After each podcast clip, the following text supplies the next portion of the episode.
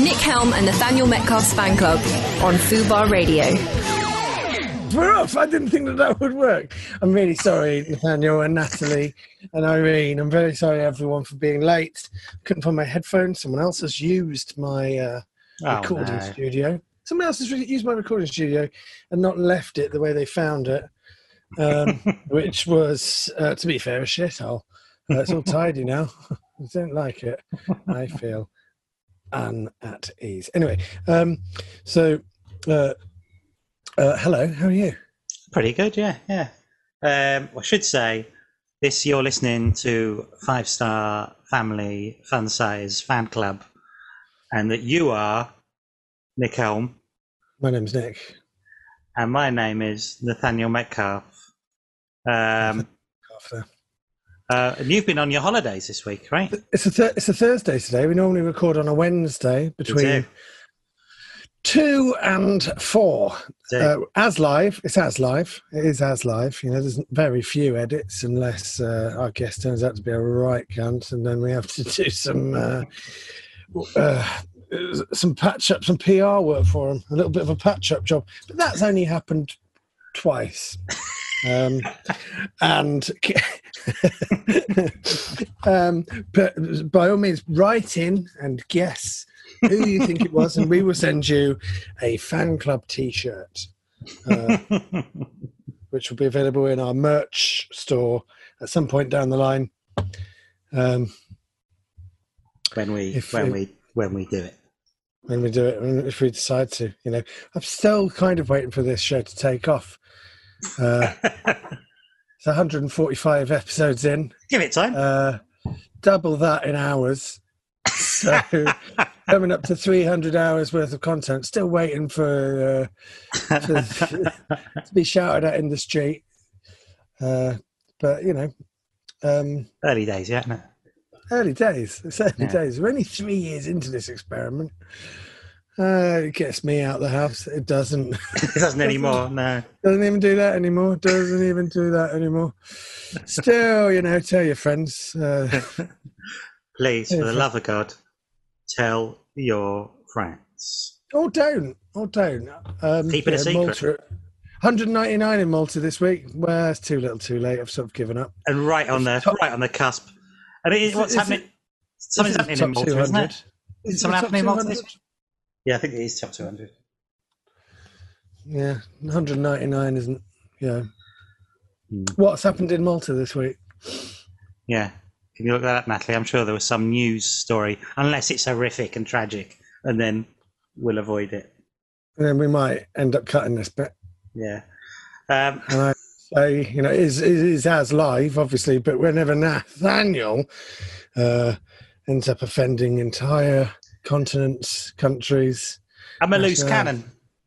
he I'm is a like, loose- he's uh, famously a loose, ca- loose cannon. You never know what he's going to say. I'm like Shaun Ryder when he was on TFI Friday, and he kept swearing. Uh, and, and they had Only to introduce a delay. You're more likely to, uh, you know, say something off colour about Rice Krispies. It's Um, true. people do take that sort of thing very seriously, so it's it's, it's important. Um, yeah, so I've been on holiday. Oh, just in, just in before I get into holidays. Malta to accept all AstraZeneca vaccines given in UK. Okay, so that means we can travel to Malta now. So maybe this is the start of the world tour. The world tour. England, Malta. Malta. But might not bother with England. Um, maybe We've done. England, really. I feel like we've done England. Uh, done England Malta. Uh, but then I think you know we should do Wales and Scotland. Sure. In a way, the very first fan club was in uh, Wales, wasn't it? It was. It was technically, yeah. A sort of. Uh, it, it weird went very pilot. badly. it It didn't go very well. badly indeed. People hated us. People were angry. Uh, they were they were like they just didn't talk about anything other than Robin Hood, Prince of Thieves DVD extras. And it was like, yes, that was what we advertised.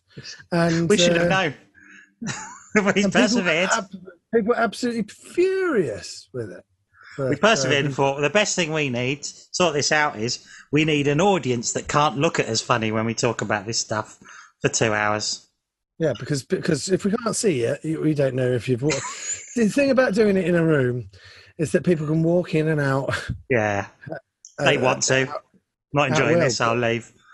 Uh, but the thing is, uh, w- w- we can just talk for two hours, and then we never have to deal with this ever again. No, the So you can- awkwardness you- of someone leaving.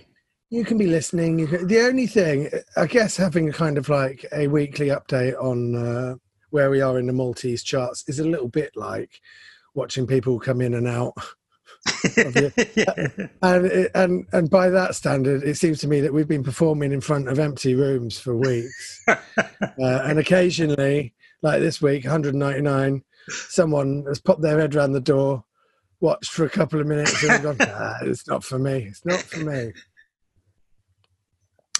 But uh, yeah, it's great. Um, Malta is drawing big productions in from Sky, Apple, and Universal. That's great. What is that? Good luck. Good luck to them. three companies that don't hire me. What? You're rubbing it in? don't worry, Nick. You'll always have a home at Fubar. Great. So let's go. You've been on any holidays this week? I've been on. I went on. I went on. I went on. Uh, oh, I'm sure. By the way, I have a very good relationship with Apple and Sky. Um, it's uh, never been better. And Universal, I haven't really uh, made any, um, you know, uh, effort with. I have to say, but like with Apple, I've and Sky, I've got a very, very good relationship. I should say reception. Really, I've got very good reception. Uh, my my my my Sky subscription is as clear as a whistle, and uh, uh, uh, Apple I do find a bit expensive, but you know you can't beat Apple Pay. I had to renew my my bank card went missing in my flat. Had to renew my bank card, uh, and I could just pay everywhere with Apple Pay. Uh, That's handy. which is great. It's very handy, uh, handheld as well. So uh, so that's great. Um, Well done, Apple. so- Well done for thinking that one up. Does Fubar have a credit card? No, I don't think so. Um, so, um, no, I love it. I love it. I mean, uh, where am I? I went on holidays. holiday. Yeah, I went on holiday. Yes. To, Is that how you ask people about their holidays, Nathaniel? You say you went on holidays. have you had a nice holiday? I had a lovely holiday, thank you. Thank you for acting like a human for once. uh, I had a, I've had a lovely. Do you know what? I had a lovely holiday. Did you Um, visit Rick Stein's restaurant? Yes, stayed at Rick Stein's restaurant. Oh yeah, he got? It's a hotel as well. But- well, it's in Padstow, so that isn't where we started. We went. Uh, we started in Torquay. Um, um, we didn't stay very long. um, I've not been to Torquay before.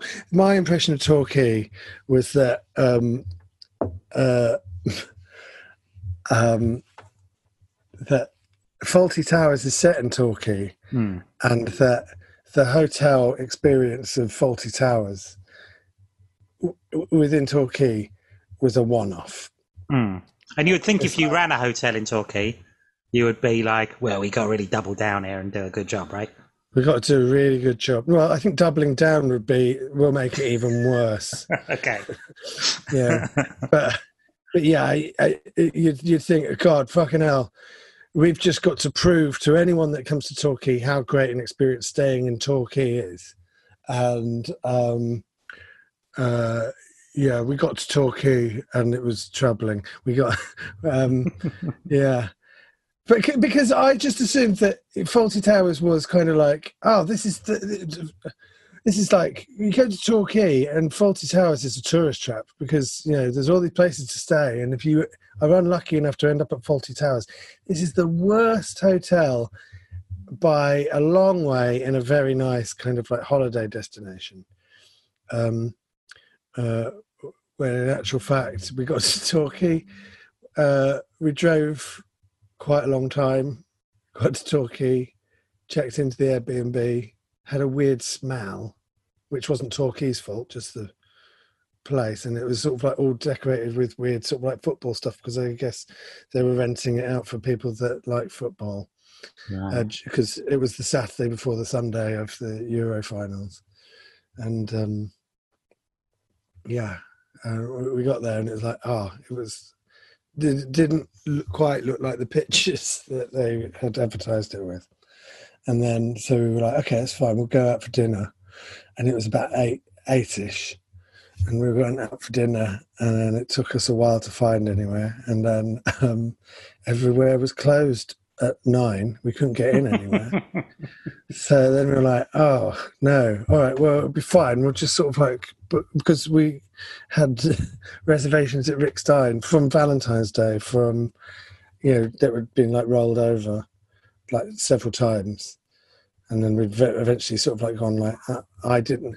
I went to I had reservations with David Trent many years ago for um, former fan club member or current, oh, current fan club once a member always a member yeah. uh, Michael O'Hare. And we went to his restaurant the man behind the curtain in Leeds.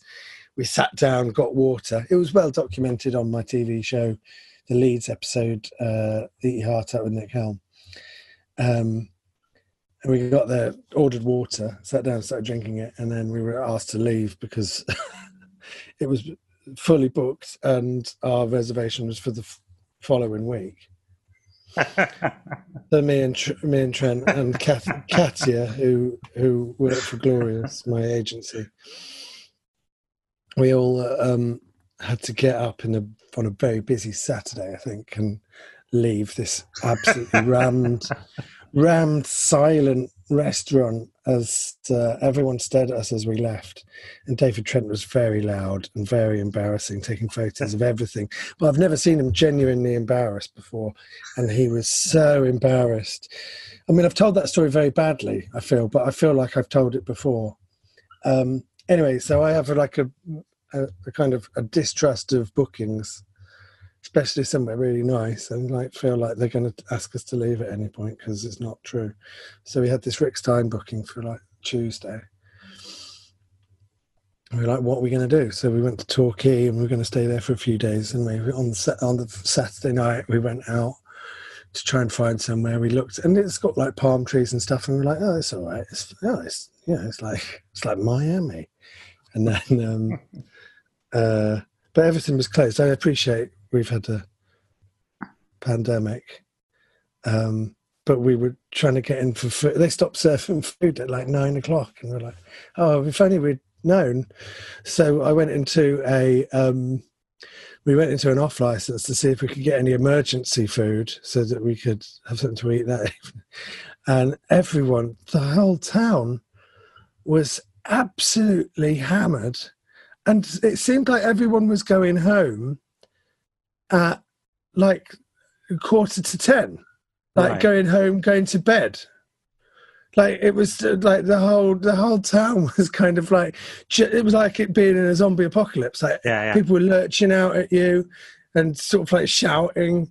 And we went into this off license and i was sort of like trying to grab some sort of like supplies. We we hadn't been uh we haven't, I haven't been I haven't been eating carbs.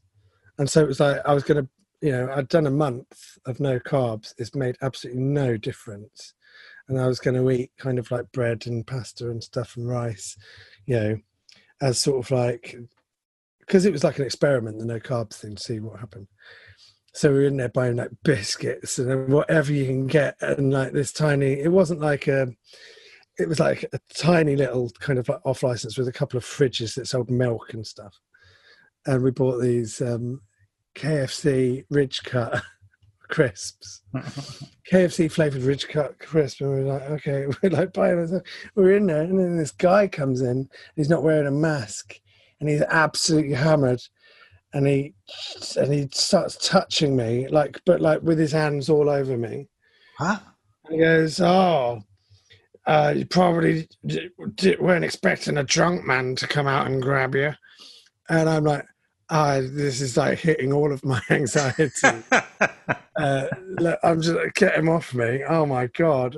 So this guy, and so we sort of like stood like traumatized in the corner of this off license till he left, and then um, and then we went outside, and there was sort of like a fish and chip shop, an Indian takeaway, and a Chinese takeaway, and they were all kind of like um, surrounded by small groups of hammered people that were all like shouting at each other, but they were like all right. It was just awful, and I was like, oh god, okay, right, um, and um, so we went into this Chinese takeaway because I haven't had any Chinese food in a month, and it's one of my favourites.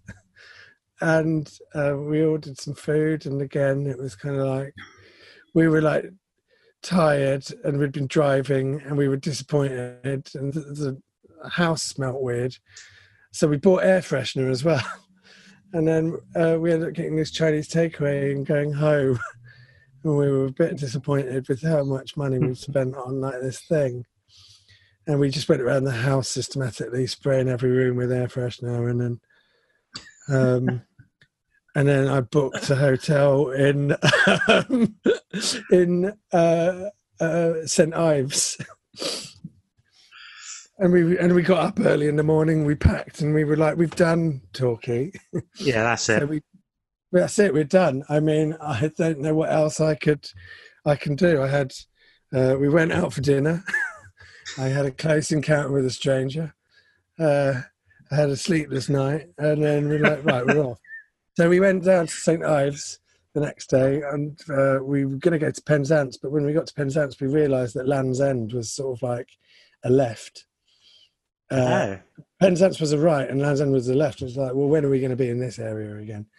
So um, we drove to Land's End, and it was so misty, and it's like this coastal path. It was so misty, uh, and she was like, uh, "Put something on put something atmospheric on. So I'll give you I'll give you two guesses. I'll give you Uh, two guesses. Did you put the fog soundtrack on? I did at some point, and you're so close. Um, I put John Carpenter Lost Themes 3 on, right? And fuck me, it was absolutely incredible. We were driving through these country. I thought you'd either say John Carpenter or Goblin. It was like, yeah, it was John Carpenter. And then, and then on the way back, I think I put the fog on. The fog is a really sort of like nondescript theme tune. I can't bring it to mind actually. It- uh, It's it's like it's not. It's kind of like got sh- shades of ha- Halloween. What is so great about Lost Lost Themes three? I think Lost Themes three is such a good album. Lost Themes one is good. Lost Themes two is good. Lost Themes three, oh my god! I mean, the atmosphere was so good. It was so misty. You could probably see hmm, three meters in front of you in the car, and you're driving down these paths, and it's sort of like bleak. You're the, you're going towards a place called Land's End. You're at the end of the world, and you're driving through the mist really slowly. Cars keep sort of like leaping out at you on the way, and you're on these narrow roads. You have to keep pulling over. And we've got John Carpenter cranked up, and yeah, it's fucking great. Um, even when we, you know, once we finished Lost Themes, I put the fog on. I was so disappointed with the fog. I put Escape from New York on, and that's even better than the fog in terms of atmosphere. The fog feels like it, like even though it was like 1980, 1981, whenever he made it, it feels like it's a John Carpenter greatest hits that doesn't have anything sort of like standoutish about it. Really, it's kind of like a John Carpenter tribute song and Lost Themes is just all like you can imagine the fucking films in your head. If you don't know what Lost Themes are, listeners, John Carpenter basically he doesn't get the money to make movies anymore. So what he does is he writes soundtracks and then you listen to them and you write the movies yourself basically. and um, whenever I'm writing, I kind of like whack on one of his Lost Themes because it's good because you know you don't associate it with an actual film Hmm. and it really helps you like write stuff. They're, they're, oh, they're amazing albums. And uh, yeah, we get there and we're driving through it, and then uh, Land's End pops up. I come up with three ideas for three films on my way there. I start like writing to my little notebook, and then we get to Land's End, we get out, and people are like, "Oh, it's a bit touristy." It's so fucking touristy. Uh, it's got like an Aardman animation museum. It's got a 4D uh, pirate experience. It's got a Brian Blessed narrated maze. It's got a farm. Everything was uh, not everything was closed. The farm we didn't go on the farm; it was too misty. But you go to it's one of the most beautiful parts of the country I've ever seen. There's like the last pub, um, the last and first inn in England. It's just so cool. There's sort of like there's coves and caves that you can see from you know the cliff. Uh, there's uh, lighthouses. Oh, it was, it was just so good. It was just so good. It was so. It really fired up my imagination, and I was like, "This is so exciting." It made me feel like a child again. I loved it. Um, uh, and we drove back from Land's End, went to St Ives. Um, we went out for uh, this Sunday, the Sunday of the football. So I'm not into football, but she wanted to, wanted to watch it. Um, I, you know, we've had sort of like discussions about this. I think you know, not me and you, me and my girlfriend, and and other people as well. It's really weird. I've never shown an interest. Sorry, this is a bit of a monologue, isn't it? That's Um, good. But I've never really. Well, because I guess we talk about fandom and what we're fans of every week, and football has never really come up. And we even had, we've even had David Baddiel on, and I don't, I'm not even sure how much football came up when we t- chatted to him. No, I thought that in the week. You know, I was thinking, I don't think we mentioned it, and yet it must be a, such a huge part of his life. And and the, I kept thinking about the Three Lions song, and like that must be extraordinary to have done that. Like, Well, what is it now? Twenty eight years ago? No, twenty. God knows. Uh, tw- 25 years ago was it? Twenty five years ago. Yeah, yeah. 96 was Yeah. it? Um, I think it's sort of like one of the things that occurred to me was like David Baddiel and Frank Skinner. They are essentially they're immortal now. Yeah. They don't actually need to achieve anything else. They don't actually need to do anything else because that song will be sung long after they're not around, long after we're all dead. Hmm, That song will be sung at football matches hmm. you know and um uh and it'll be like you know twinkle twinkle little star or something like that Mm. it's a song that people will it will be through osmosis people will know from birth Yeah. and um and it may be one of them facts you know who who wrote it's coming home Yeah, there'll be a time where people go, you know, who wrote that. Be like, no. And they'll they'll go. and and it'll be a fact that will Yeah. be looked up and it'll be Yeah. it was David Baddiel and Frank Skinner and the Lightning Seeds Yeah. and um and it'll be one of those facts and it's just kind of like this it, uh, and it had only sort of like because I worked with him at the end of last year and um uh and it's kind of like this thing where it it, it obviously he's part of it but it's it's very easy to sort of like disassociate him from that and and it's just it, it must be such a weird experience to be kind of like uh, immortalized Hmm. and well that's what it is isn't it and it's it's not really their property anymore it's No. kind of like it's owned by you know i would say the nation but i mean i don't feel any uh, particular ownership for it because it's a it's a club i was Yeah. never i Yeah. don't feel i was ever and to be fair, if I do hear it in the street, my my attitude to it is, oh no, what's this? my my hands start to sweat my my sphincter tightens and i think oh thank god i've got a mask and a hat on um it's like armor it like protects you um but yeah good I'm I think it's. he- I do think it is a proper phenomenon, isn't it? It's like a real, and I kind of think it's got like, I don't know. I, I um, I do wonder. Like, is it something that they make tons of money out of, or is it something? Yeah. yeah surely Must. i mean like yeah without even trying right. I'm sure it, I'm sure it makes money all year round, and then every four years or every two years, or every time there's any sort of football tournament, it gets you know another sort of like boost. I mean, yeah, they're always making money out of it. I'm sure. I'm sure. Well, good for them. Um, yeah, but like, um, but but like, so okay. So my stance on football is that I'm not a massive, not a massive fan. I'm not a fan of football. right? Um, I'm not, Not one of the I'm not- biggest. I'm not one of the biggest fans, but I don't hate it. You know what I mean? I, I and um and so I had several people text me, and it felt sort of like malicious, like uh, you enjoying the football, you know. And I, and, I- and I know that that's one of them sort of like things because everyone's enjoying the football, seemingly. Um, that it feels sort of like innocent enough. But it was from people that know me and know that I'm not into football. For instance, uh, my mate John, who I was best man at his wedding, and my mum, right, right, enjoying the football. Have you at least tried to enjoy the football? You know, and it's kind of like, and I felt, uh, and it's weird because I feel like it's kind of, uh, if I'd have spent my whole life saying I hate football, I'm not into football, I don't like football. That would be one thing. But I've worked in sports bars, um, uh, where it was all football fans and stuff like that. I'm just like one of the people that's kind of like, if there's football on, I can watch it. I watched when uh, my friend Pat, our friend Pat, came and visited a couple of years ago during the World Cup. We watched all of the matches together, but it was more like a hangout thing rather than I wanted to watch it. And if it wasn't on, I'd be just as happy.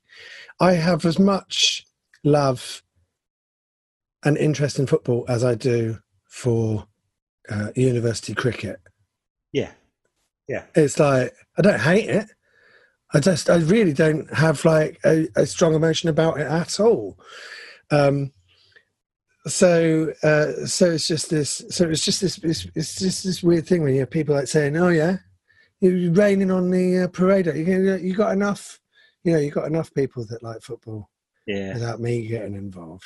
I know I'm I'm painting everyone with the same brush, but I realise I don't think I I don't think I particularly dislike football, but I think what I do dislike is is uh, football fans en masse. Individuals, no, lots of big football fans. They're lovely people, but I think it's that mass. When I saw like people, you know, basically throwing uh, bricks at Burger King in uh, Yeah. Leicester Square and things because they're enjoying themselves. I'm just like, feels like the, and I kept imagining like, imagine if that was my Sunday that I went, not really into football, I'll go and see a film, and I'd gone there. I just think it had been the worst day of my life. I'd just been like, I mean, I can't believe it. I think it's saying something that you know I wanted them to win, uh, not just because.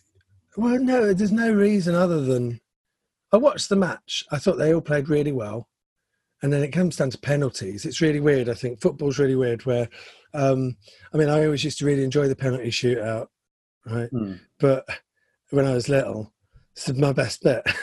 Yeah. But For me, that's the best bit. I didn't watch any of the match. When I heard it was penalties, I turned the telly on because if if like that should be what the game is, the whole Well, game should basically like, be that.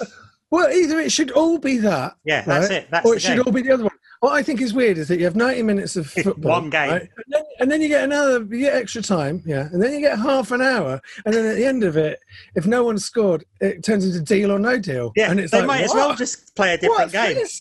What's this? It's just kind of like it should be. It should be something else. Yeah, Or at the end of be- at the end of extra time, it's like they go right.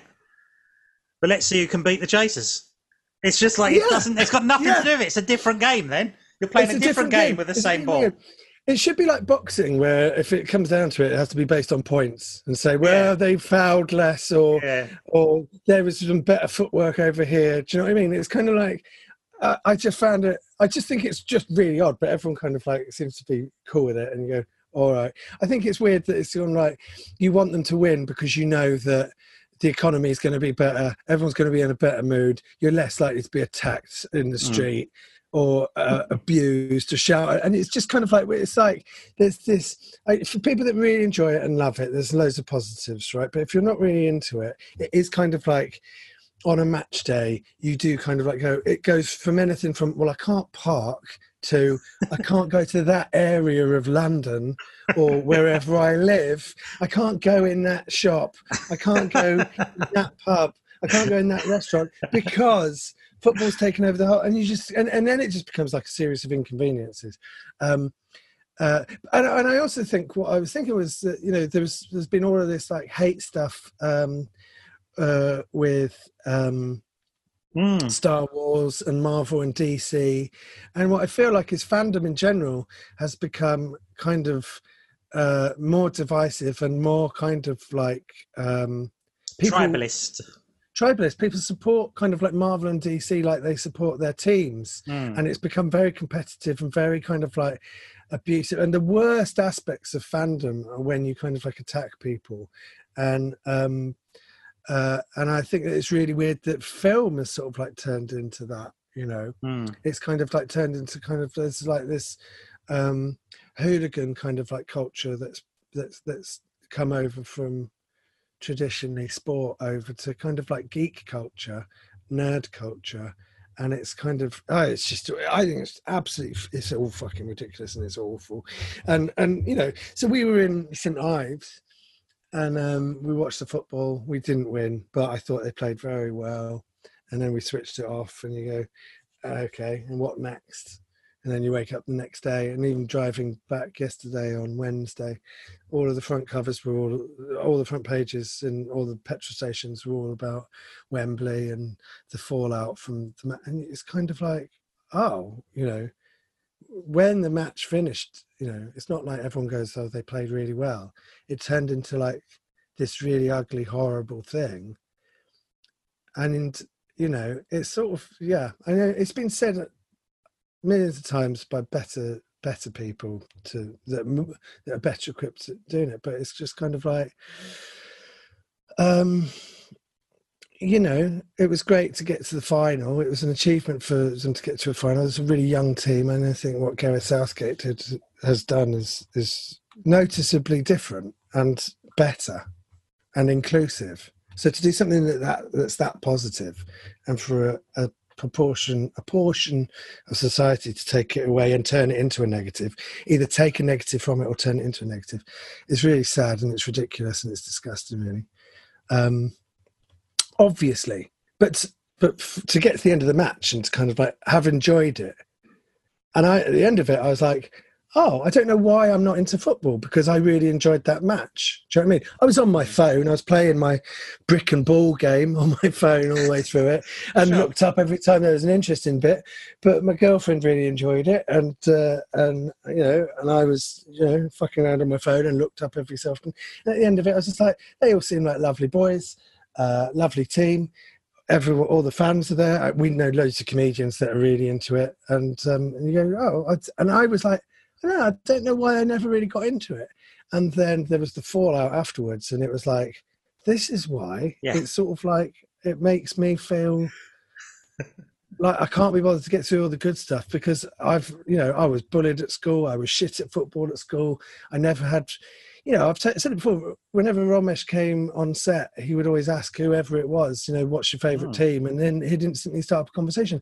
I feel like, you know, it's been kind of like it's such a useful skill. You know, men don't have the best, and I'm just talking uh, from my experience of being a man, but men don't have the best um, track record of being able to make small talk. So to have that in your back pocket that I know all about football is like an absolute gift. You can start a conversation with anyone about football if you've got that, if you've got it, and I don't. And so I've always felt like it's been like a group that I haven't, you know, a party, a series of parties that I've not been invited. No, to. it's a really interesting thing that I think that idea that, and I've never thought of it in those terms, but I suppose it is, isn't it? It's a thing that most men can go, "Hey, you stranger, what's I've had- what, what? I've had- I've had conversations with taxi drivers about football for like 45 minutes, and I've not known a single thing that I've been saying. I've done all the cliches because I was wondering I'm going to get found out at any point, and then I didn't. It just um, uh, it just ended up deteriorating into a conversation about religious extremism, and you kind of go, "Well, I'm sorry, I bought I bought I brought that up. um, but um, yeah, anyway, we've got to play a song. 'cause Play a song. For 30, Thirty-five minutes, thirty-four minutes, uh, if you're if you're counting. Let's play a song.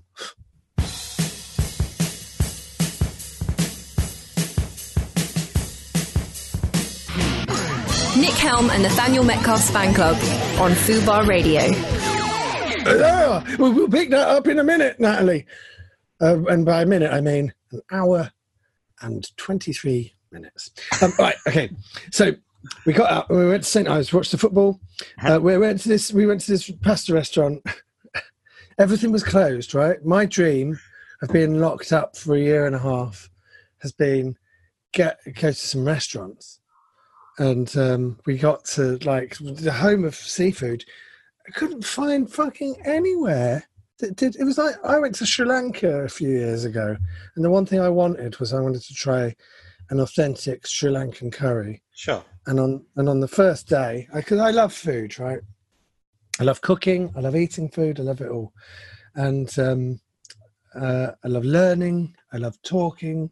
You know, it's one of those things where you have to eat to survive. So if you, uh, it's always weird when you meet someone that says, oh, "I can't cook," and you go, "Well, why not?"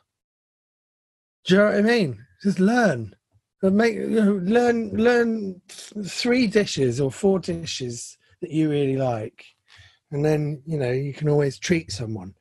Um, I think it's a good way of like expressing uh, the care and love that you have for someone is by force feeding them uh, on a on an evening, on a cold, dark evening.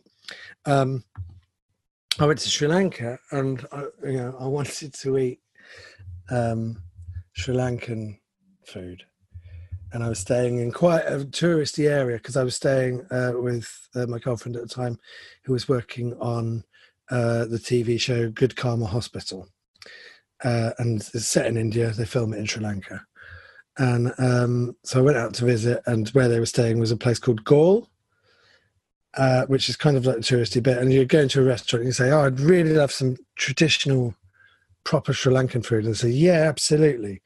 We do a coconut prawn Sri Lankan curry. We do Thai green curry. We do uh, fish and chips, lasagna, bangers and mash, spaghetti bolognese. and and I'm like, well, I'll have the Sri Lankan curry, please. and you, I'll have the coconut prawn Sri Lankan curry and they do that and you eat it and you oh my god it's incredible this is only lunch and it's absolutely incredible it's cheap it's affordable it's healthy it's got fresh ingredients it's absolutely great you go to the next place you know it's dinner time and you kind of go right i really like some sri lankan food you know because i've had the taste for it it's really lovely and go what sri lankan food have you got and they go yeah we got we got, we got coconut prawn sri lankan curry and you go yes that is great what else have you got? I go, yeah. Well, if you want Sri Lankan food, come to the right place. We've got Thai green curry, bangers and mash, fish and chips, lasagna, spaghetti bolognese, pizza. Right? And you're like, oh, uh, well, I'll have the Sri Lankan Thai. I'll have the Sri Lankan coconut prawn curry. And then you go, oh, it's breakfast time now. Oh, right. And I was I was alone exploring because she was working on film set all day. And I was exploring Sri Lanka and I go into a place and I'm very nervous and anxious about going into places by myself. Go and you go, what have you got for what have you got for me? And, uh, I'm just really interested in trying some, really desperate now. There's all this seafood. You see people hauling up all this seafood on the beaches. Oh my God, look at the size of them fucking lobsters. Oh, I just really want some traditional Sri Lankan yeah, go, brilliant. You've come to the right place. We've got pr- pr- coconut prawn Sri Lankan curry. Go, yeah, yeah, yeah, yeah. I've had that. and then we got um, we got uh, Thai green curry. got bangers, mashed fish and chips, spaghetti bolognese, lasagna, pizza. You go, oh, I love the Sri Lankan. And by about the fourth meal, you're just like, if I have another fucking Sri Lankan prawn coconut curry, I'll go fucking mate. Go into the place. I really want some Sri Lankan food. What have you got? And they say, "Oh, we've got. I'll have a fucking pizza. Just give me a pizza. I'll have a pizza and a beer, and just oh, that's what I'll have."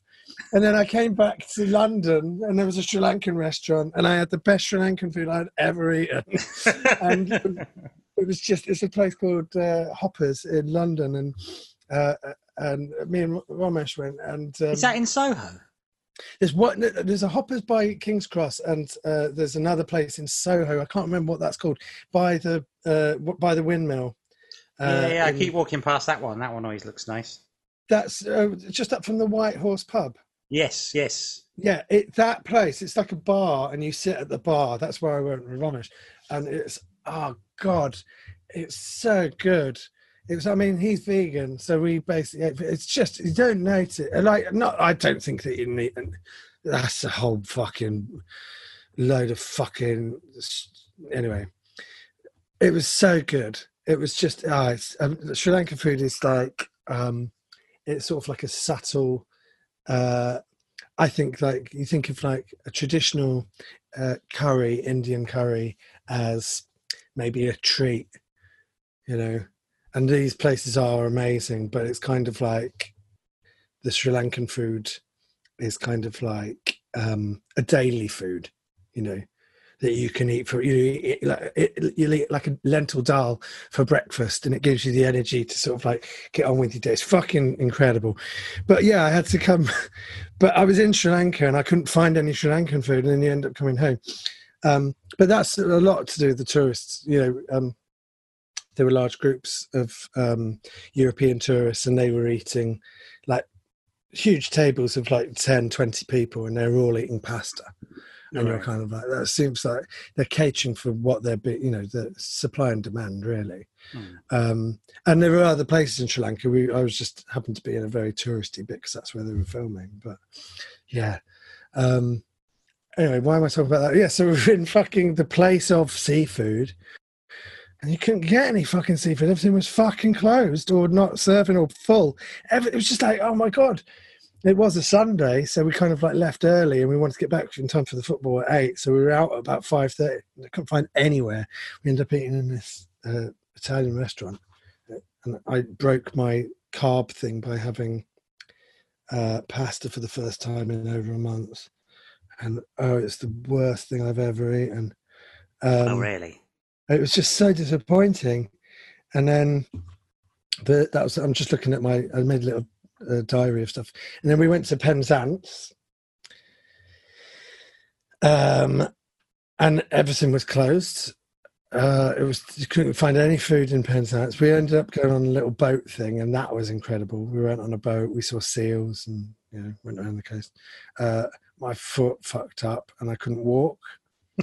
Uh, so I had to buy a walking stick, and I was walking around, walking around with this walking stick, because my foot had been fucked since we got there. I think it was fucked before before we set off even, and I was limping, and then eventually got so bad, and we are doing so much walking, I got a walking stick, and it actually, really, you know, the next day I was all healed, and we went to. It, everything was closed. We didn't know what to do, so we ended up going to like the um, amusements on the seafront, and then we got fish and chips, watched the boats. It was brilliant. And then on the Tuesday we went to Padstow. Um, and uh, I still didn't believe that we'd had our booking. Uh, you know that, that our booking was going to go through for Rick Stein, and um, yeah, we checked in, had uh, three o'clock dinner, which is bre- uh, which is lunch, right? Lunch. Lunch. So we we were calling it. She's northern, so she she calls lunch dinner. Um, uh, bought a lot of fucking fudge, and, uh, and then on the Wednesday, on the way back, we drove through Bodmin Moor, went to Jamaica Inn, went to the Jamaica yeah. Inn Museum, and learn all about uh, Daphne du Maurier, du Maurier and smugglers and Hitchcock. Drove past Stonehenge. Oh, I that's mean, my that's my bag. I'd be up for it that. was like we did some of the most touristy things. Like it's almost like um like Cornwall is sort of a little bit like Disney World, where you've got the Epcot Center and you've got the Magic Kingdom and you've got all of uh, all of like the the water parks, and it, but it's all spread out over a large area. And so, you know, we drove and did. You know, Land's End is really touristy. Uh, you know, we had a Cornish pasty at Land's End and paid 15 quid for a Cornish pasty. I'd have done um, that. Why It was you? brilliant. It was so good. It was just so good. Learned all about pirates. I bought I bought fudge everywhere I went. Um, and then to wrap it all off with going to Jamaica Inn. And then last night when we got back, we watched Jamaica Inn, uh, the Hitchcock film. Uh, we were out on Bodmin Moor looking for the beast. Uh, oh my god, it was so good. Um, yes, Yes, I didn't realise get, getting back on track. It was just I had a really great holiday. We went away for five days. Two of them were travel days, and aside from like a full start, it was brilliant. So I guess like I'm a real. I think that I think I'm going to share this with you, Nathaniel, and Mhm. to a lesser extent, uh, Malta. But if you're going on, uh, is it a staycation if you stay in the country, or is it a staycation yeah. if you stay in your flat? Oh, I think it's in the country. Is it? Is that what they mean by it? I think they've Well, changed the meaning this year. I think it used to be you just stay at home, right? Well, we didn't go abroad. Yeah. Yeah. We stayed in the country. We stayed in Cornwall. Yeah. But I think the thing is to do is to keep moving, spend a day in all of these places, find three things, including a meal, to do every day, and you can't really go wrong. Staycation is a holiday spent in one's home country rather than abroad. Yeah, that's what we did. One spent at home and involving day trips to local attractions. So we we we went out, but like every day we did about three things. Even on the way home, we did Bodmin Moor, Jamaica, and Stonehenge, right? And I felt like that was time well spent. Yeah, that's a good one. Yeah. That is a good You know, I'd be up for um, it was so good. It was, and and so I think that I've really fucked up in the past where I've ended up just not leaving my hotel for days because I have a panic attack and I'm anxious or I'm on my own. But what we did was we went out and we had at least one thing that we wanted to do, and then we'd sort of like improvise around it. But going on a boat. Getting fish and chips and watching the boat, the the, the ships, and uh, going to like the arcades, that was you get home and you feel like you've done something. You know, it was brilliant. Anyway, how was how was. Rick Stein? How was Rick Stein's restaurant? What was the food like? Um, I mean, he's obviously my favourite chef. Um, and I got really emotional actually going in there. There's like loads of artwork on the walls, and it's all really pretty and looks nice. It's a really good seafood restaurant. Um, it's kind of like uh, I'm a big fan of the chain Loch Fyne, yeah, and it's kind of like better, slightly better than a Loch Fyne Nice. in terms of quality of food, right? It's, I mean, it's a, you, we're talking about a fruit de mer, which is um, ingredients that are assembled rather than a recipe. Yeah. So you have a langoustine and an oyster that's been shucked, and you know you have winkles and cockles and whelks and all this stuff, you know, and um, uh, mussels, and it's kind of like uh, um, scallops and lobster and crab, and it's sort of like an assembly of these things rather than it's a thing. So it's kind of like uh, it's all based on its ingredients, and you can have better and worse ingredients, but it's within a bracket, it's within a, a margin, you know. Hmm. A fruit de mer someplace, unless it's like being taken out of toxic waste, isn't gonna taste that much different from a fruit mer somewhere else. I would say. So anyway, it was really good. But the whole experience, the staff were incredible. Um, the uh, restaurant was really relaxing and beautiful. We weren't drinking, uh, and we had non-alcoholic cocktails, and they were all really delicious. Like it was just the whole thing was brilliant. I got like quite emotional about it. Um, and then at the end of it, you feel like you've done it, and you go, "Oh, that was great." And we spent just the right amount of time there, and then we left, and yeah, it was brilliant.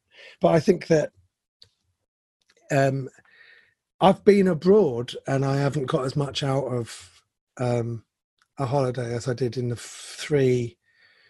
Essentially, we had three holiday days and two travel days, and I haven't, you know, I, I got so much out of the holiday, and I've been writing loads. I had a notebook, and I just write down every time I had an idea. I got like a quarter of the way through a little notebook.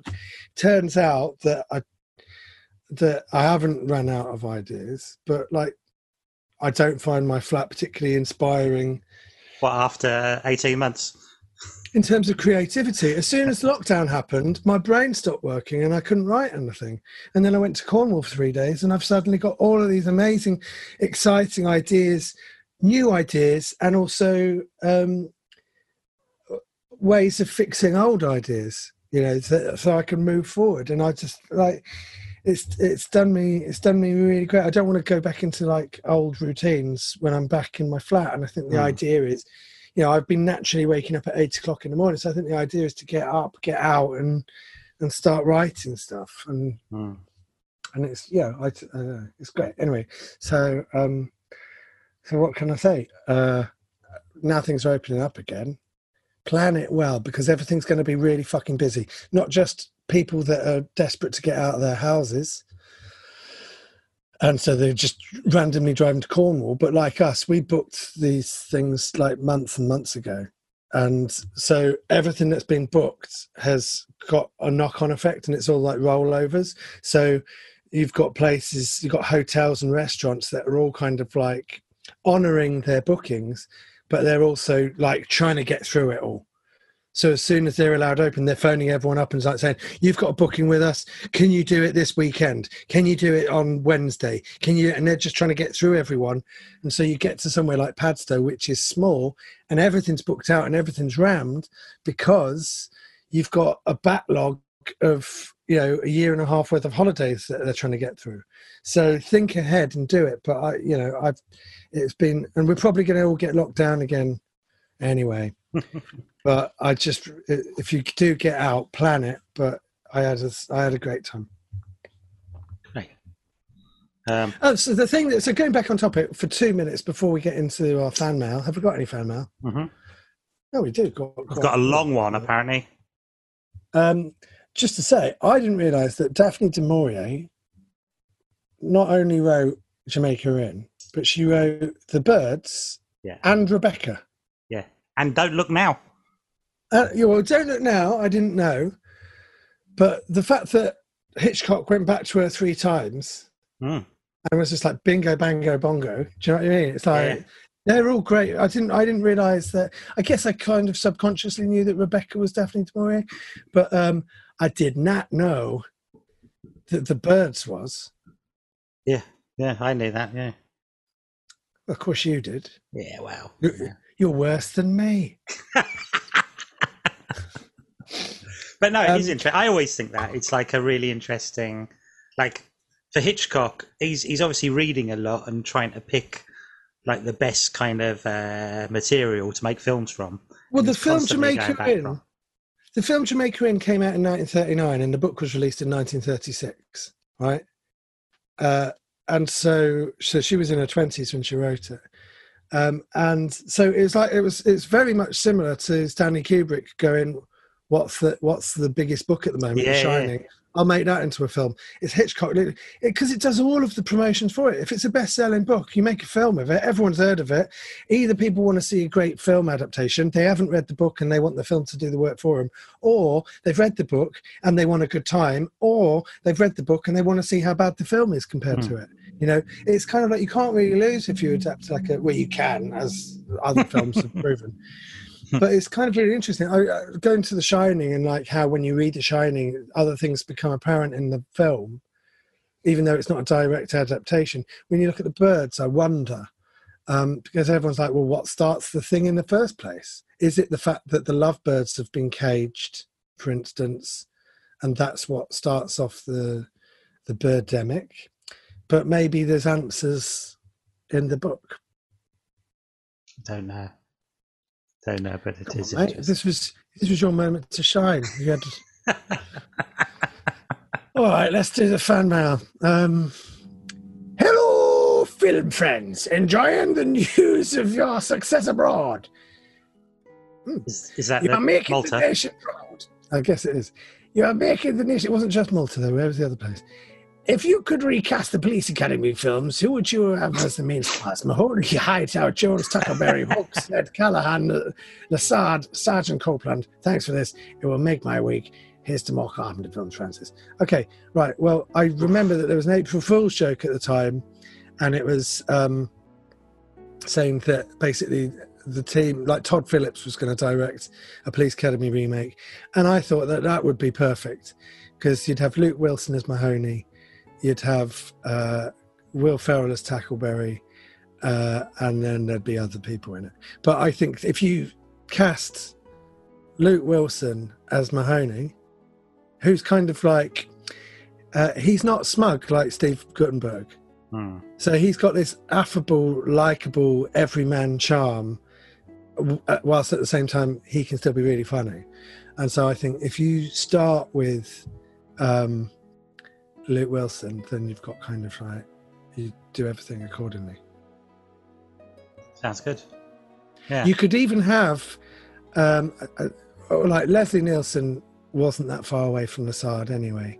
Who was the, um, who was Harris, Sergeant Harris? You could even have someone like Ben Stiller as Harris. Yeah, I didn't think of it initially because I was, I always think of those films as being like kind of very much up and coming or sort of small. There, there wasn't really stars at the time. Even Guttenberg wasn't really a star at the start. He became a star off the back of them. But yeah, you're right. I think if you were doing it now, you'd probably try and cast it with like big comedy stars. Because if you didn't, you'd end up with something like Super Troopers, right? Yeah, Where you'd have exactly. maybe like a, a Brian Cox in. I, I, I don't like. I'm not a fan of Super Troopers, but um, you'd have like a Brian Cox character to sort of give it a bit of authenticity, and then everyone else would be. You'd, you'd get like a comedy troupe. It's essentially a remake of Police Academy, anyway, isn't it? Super Mm. Troopers. But um, yeah, I would think that you could go quite classy with a Luke Wilson type thing and do it like that intellect, intellectual slacker kind of broad comedy that they were doing in the mid 2000s. But there's no place for it really anymore anyway. Dear Nick and Nat, I was just watching a bit of Mission Impossible. The, The 1996 one that kicked off the very famous film franchise. and though it's still a very enjoyable movie, uh, the rudimentary uh, use of the internet really dates it at times. In particular, there's a scene where Ethan, Tom Cruise. has just escaped a weird aquarium cafe which Kittredge chooses as an ideal place to confront a dangerous super agent. What could possibly go wrong in a room where all the walls are glass, water, and fish? And made it back to his hideout. He pops on the computer with two clues Job 314 and the name Max. An arms dealer. After logging on to a weird 90s spy browser, he searches Job 314, which is fair enough, but his next search is a shocker. He knows there's a super secret criminal called Max who is great at covering their tracks.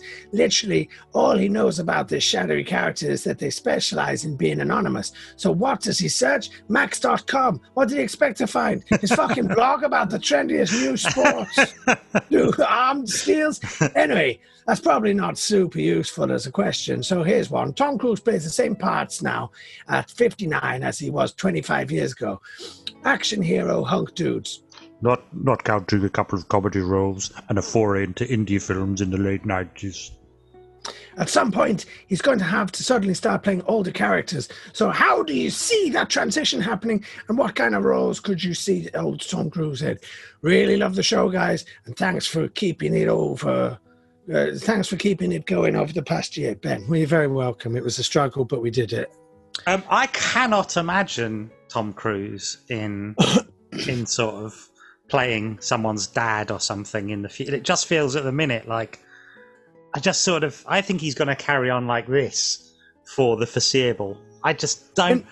I, I just can't see him end up playing like. I mean, I suppose it must happen eventually, where he ends up playing like the father figure to the main actor, but it just feels like a long way off. I mean, now we were talking the other week that um, you know, Harrison Ford's playing Indiana Jones at 79 or whatever. It just feels like I can see Cruise being Yeah, that sort of age and still being the lead in a Harrison, film. Harrison Ford is going to be 80 by the time Indiana Jones comes out. Hmm. I, I just don't do it. Just don't make it. the film is literally about a man that runs around and swings on ropes, and it's like I don't. Nobody, nobody wants this. Do a spin-off where he's an old guy that's like you know, like an old Batman. Do a spin-off where he's an old guy that's sort of, which is maybe what it is, but I'm you know. You know, there's two lessons to be taken from Crystal Skull. One of them is that was terrible. Let's never do that again. And the other one is that was terrible. Let's wait 20 years and then give it another go. It's like, no, the time to redo a Crystal Skull was the year after, yeah. right? It can't, with George Lucas and Steven Spielberg. Yeah. Anyway, uh, Or to do I- I'm- it, done it, do it in the 90s with Costner as his brother. Do it in the 90s, film. Costner as his Nazi brother. It would have been fucking incredible. It would have been fucking incredible. Costner, Connery, Ford. Yes, it was going to be brilliant. Um, so, uh, what's the other, and, and when you do see Tom Cruise play dad, like in something like War of the Worlds, you kind of like go, "What's what wrong with this film?" And you go, "Oh yeah, he's a dad." Hmm. It's weird. It's weird. He's forever going to be uh, a bachelor um, playing, I don't know, 70 year old stud muffins. I don't know. I don't know. I mean, he does other stuff. Uh, doing more acting, I imagine. He'll go into character acting, character parts. I don't know. What did Buster Keaton do? He's basically Buster Keaton, isn't he? uh, with the success of Charlie uh, Chaplin. Right, we've got someone in the waiting room now. Well, I imagine Yeah, it's our guest. Let's I hope. imagine it's, I guess, but but Natalie said someone is in the waiting room. Yeah, so it's ominous. ominous. Oh. Um, right, okay, so we'll play a song and then we'll get our guest on.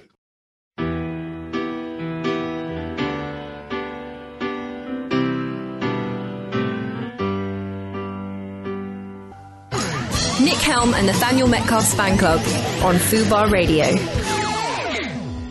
We're back, and we're, back. We're back. We're back live. We're not live. We're pre-recorded on a Thursday, and uh, I, and we're in the studio. We're live. We're not live, uh, and we're not in the studio. I'm in my uh, office, and Nathaniel is in his washroom, and we're joined now uh, from uh, f- uh, Massive Wagons frontman. Uh, uh, we're joined now from by with Massive With- Wagons frontman Barry Baz Mills. Baz, hello. How you doing? Hello, I'm good. I'm good. I'm all right. Yeah, I'm glad to be here. Thanks for having me. Appreciate it. No, Hello. thank you for doing it. No worries. Um, uh, so uh, you're doing very well at the moment, aren't you? We're doing all right. Well, you know, it's not for me to say really, but yeah, I think I'm, I'm happy with it. Where it's going, it's going all right. Yeah, I uh, yeah. What can I say? I don't like to brag, but you know, yeah, good. Yeah, things are going well. Yeah, we're songs on the radio, people buying albums. We just need gigs back. Gigs is what we want. Live music. That's what it's all about. Because because did you you recorded so your latest album House of Noise uh, you recorded uh, right in January 2020, right? Yeah, that's it. Yeah. So before the pandemic hit, but listening to it, it does feel kind of like very sort of like um, optimistic and sort of cathartic, and it feels like uh, you know, it feels like music that was written for like an audience to to listen to and to sing along to. Yeah, know? yeah. Ab- absolutely. I mean, I mean, those, those songs were written. I mean, there was the, our our sort of recording process.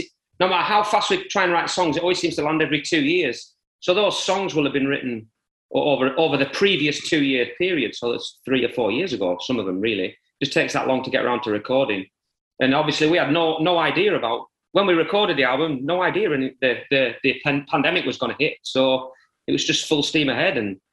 I don't know, it was just just a crazy time. And uh, obviously, we got them recorded, and then we had to make this massive decision: do we sort of wait until to wait for this unknown future to unfold before we release it, or do we try and release it at a stage where we can't go and promote it or anything? It was all a bit weird, really, but you know that's what we went for, and you know a bit of a challenge. You know, it was good. I'm glad we did that. It was good. So I've got I've got lots of questions about um, touring and selling albums and all of this stuff. So can we just talk talk to you about that sort of stuff? Talk to me about whatever you like. Absolutely. Okay, good. Um, so right, it's all going to be like out of order though. It's like so right. So you're you've just started touring again and, and gigging again. Uh, yeah, yeah. We, we- well, we were well, we were really lucky to be asked to be part of the uh, the Download pilot event, the Download Festival. Um, and was so what- everyone what- was what was that? tested or something? Everyone was tested, were they, before they went in? Is that yeah, yeah. That, that's it. Everyone had to provide um, a positive, um, a positive, a negative result um, to get in. That'd be no good, would it? That defeat the object completely. Um, yeah, 10, it was limited to 10 10,000 people as opposed to sort of 100,000 people. And um, yeah, it was amazing. People were, um, I don't know, it was just like a field of shell shocked people. They didn't know what was going on. Everyone was absolutely buzzing and the atmosphere and everybody was just happy, no trouble. It was just amazing. Was incredible. So okay, so me and me and Nathaniel are both uh, stand-ups, and um, and so obviously we got a bit in common in in the sense that we haven't been allowed to like perform in front of audiences. Mm. Um, so what was your what was your first gig I mean, wh- what must be incredible is to like something like the Curry song, which is on your, your latest album. That's mm. obviously got like a call and response kind of thing. Yeah. And so you wrote it, you recorded it, you put it on an album, and then you weren't allowed to sort of like play it in front of an audience for Yeah. like a year and a half after the album got released. Yeah. So when you finally get to go on stage, and obviously your fans have kind of like had the album to sit with and listen to for like uh, for a year in lockdown, and when you come out and they know all the words when you get when you get onto the stage. So what's the feeling like to kind of like have these songs that you've released, um, but you haven't been allowed to sort of like test in front of an audience, and then you finally get on stage and do it? But it was, it was, it was, it was and, and also the added, the added pressure of basically the first real gig back is a download gig, which is like, you know, that's a massive affair. It's like being thrown in with the sharks, really, isn't it? You know, it's like you're going to sing these songs for the first time in two years in front of the one of the biggest stages you've ever played. Like, okay, but but- and it was it was amazing. And also, you mentioned the Curry song. It's a it's, it's a real hit and miss song with people. That people either love it or hate it, which I think is a brilliant thing to happen. And we didn't know how that was going to go down at download. I thought we might get bottled off stage or something, you know. Um, but it, the set absolutely went crazy where we played that song. People went bananas. I say hmm. Rogan, you say Josh. You know, people just people loved it. I say Kumba, you say Nam. And um, is it? Do you think it's cathartic for the audience as well? After being stuck up for so long. I, I, absolutely. Do- Yeah, I, I really do. Yeah, everybody was just, it was just incredible. Yeah, it was just a, such a release. Everyone was so happy. The atmosphere was just, just the, the, the, the, setup was amazing. We had two stages. It was a, a massive indoor, uh, in a tent stage, which was colossal, the biggest tent I've ever seen. And then uh, in the main stage, so one, there was no no um, clashes. One band was on in the tent, one band was on on the stage. As soon as they finished, everybody sort of crab walked straight into the tent, and then straight back outside to the main stage, and back in and out, in and out. You know, and uh, no, you didn't, nobody missed anything. It was just, it was just awesome. It was just amazing. Yeah, Where where, is download again? uh, Donington, Donington. Donington, right? Kind of Donington, yeah. Although, Yeah, th- although, sorry, sorry to interrupt. We, we, did, we did play a couple of strange gigs leading up to that, um, which were sat down gigs, which were like was a rock show with people sat down, and they were like sat, weren't sat at tables. They were sat in pairs in a room, so sort of two people, and then a few meters, and then a two more people. They didn't have a table either. It was just like it was like playing in front of some sort of committee. It was horrible, and they weren't, they weren't allowed to sing or dance or stand up or wave or, or anything. It was just Yeah. bizarre. horrible, really. But, I know that uh, I know that at comedy gigs, when people have when audiences not, I haven't done a live gig yet, but I know that I've got mine in a, like a couple of weeks. Um, but I know that like audiences have kind of like been so overwhelmed that it, like for a lot of comedians it's their first gig back for, or for a lot of bands it's their first gig back but for audiences it's their first gig back as well and Yeah. people have been like crying at gigs and just being like completely overwhelmed by it it's like this huge kind of like A lot of people Uh, cry yeah. you Why, cry, why cry, did we people cry, money on this gig, kind of thing, you know? Also, yeah, like, like, why why have I spent so much money Yeah. if I haven't if I haven't done a gig in a while, I always feel rusty. So it's almost like you want to do something like somewhere small or like an open mic or something, just to almost get out your system and be a bit weird, and then you're kind of back. And it only takes one or two, and then you're kind of ah Yeah. can do it again. But if you're doing that and your first gig is a um, download, did did you fit? Were you worried about being rusty, or did Uh, you get that at all, or are you always ready to go on and it feels like a gig's a gig's a gig? I, I don't, it was it was strange when, when we kind of stood backstage, um, waiting to go on. Um, it, it did almost feel like the last year and a half hadn't happened. Do you, do you know what I mean? It was kind of Yeah. like it just like we were just there again and, and just ready to go. Really, there was a little bit of that. But leading up to that, you sort of think, can we still do it? Are we are we still any good? And then uh, when you're ready to go on, all that just goes out your head, and you just just go belting on, just leap around. You know, people are into it. Thank God I it well. I do feel a little bit like the um, integration back to normal life has been fairly anticlimactic so far. Like I was expecting it to be like, here's a date in your diary, and now we're back. Do you know what I mean? And Yeah. everyone would be gearing up to it like the beginning of a race, but it's sort of like just dribbled out. And it's kind of like, oh, so they're they're doing it over there, and they're doing it over there.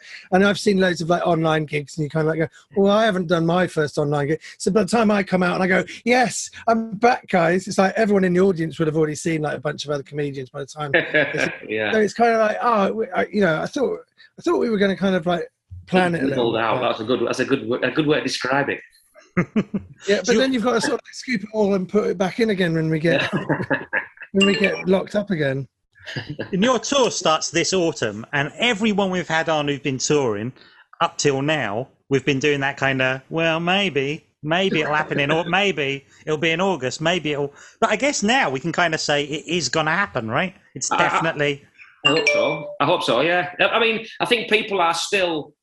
We've sort of got to a point selling tickets. Everything's kind of like three, a half to three quarters of the way, sort of sold out. It's great, amazing. But it's just that extra little push. I think a lot of people are still uh, a, li- a little bit kind of anxious and a little bit un- until they see other things happening, maybe. Or Yeah.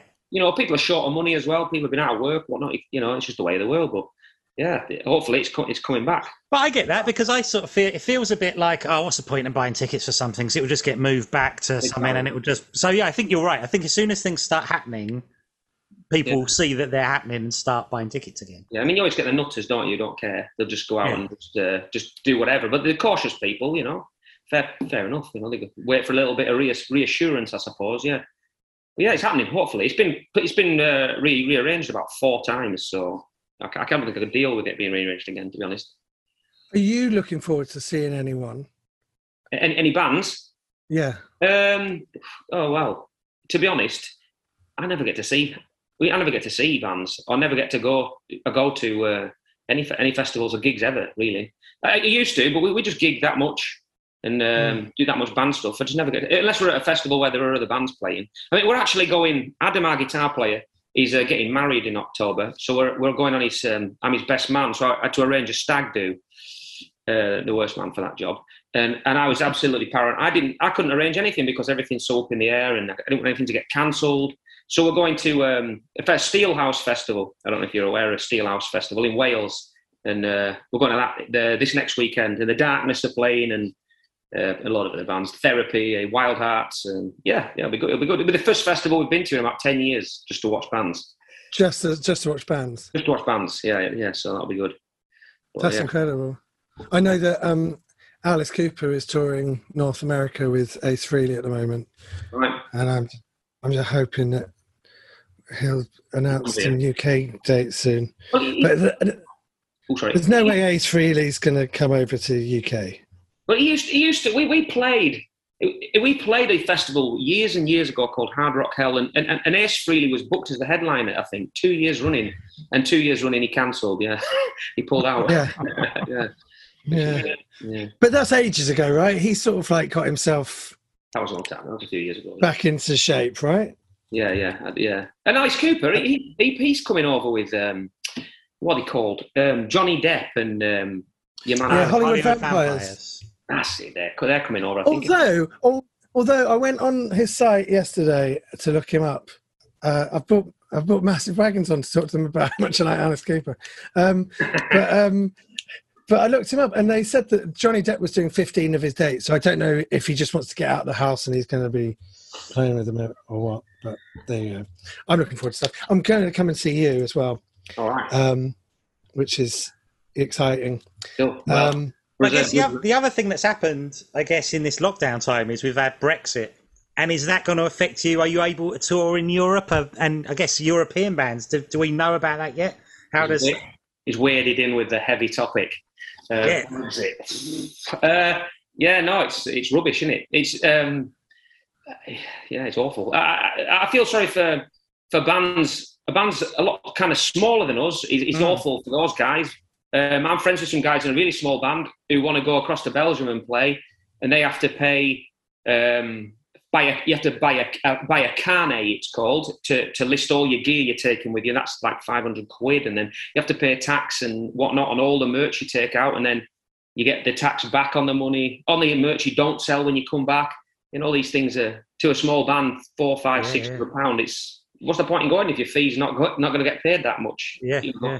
Yeah, and a band like us, it, it was also awful because we we had a, a European headline tour our first one um, booked about. It was due to go ahead about two or three weeks after the, the lockdown happened, the first one, and we had all that momentum built built up, and that got cancelled. So then I'm all, all that all that momentum kind of, yeah, I don't know. It go- maybe goes. You got to hope it doesn't go out of the window for till Yeah, now. but this is this is know. really sort of special circumstances, isn't it? And because because talking about momentum, like you've built and built and built over like the last you know ten years. Mm. And so when when did you form? You formed in two thousand and nine. Uh, yeah, 2009. Yeah, 2009. Yeah. And so you've built and built and built, and then you you know you've just having this album out, but you've had all of this success over the last year and a half, where we have been in lockdown, Yeah. and you haven't been able to tour. And also, so what's the difference between? I mean, it must be really weird because you've you've just won a load of awards. You've done uh, you've just started doing these festivals after this time away. So, what was the difference between where you were before? uh, lockdown and then where you are now? Um, I think we took we we well the, the first decision, like I said, was to release the album during that lockdown, which was we thought it could either go one or two ways. It'd either be amazingly successful or an absolute disaster. But I think being backed into a corner and and and, and being so active, we we worked so hard to get this far. We're not going to let a lockdown. We're not going to go away. We we have to take advantage of the. We have to keep going.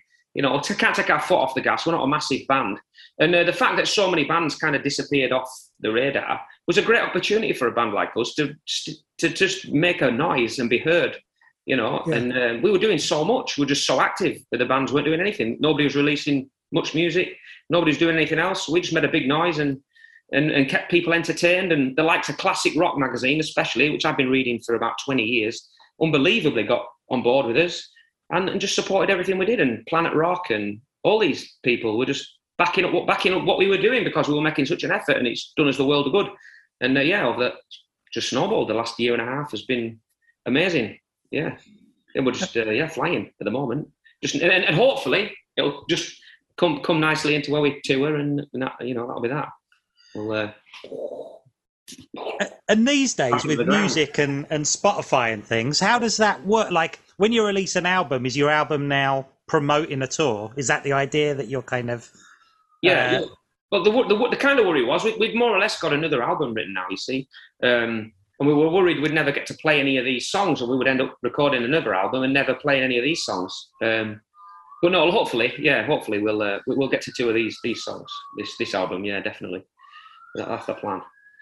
But for you, you're more like you're on the road all the time, right? So that's your big kind of bread and butter as a band, right? The touring.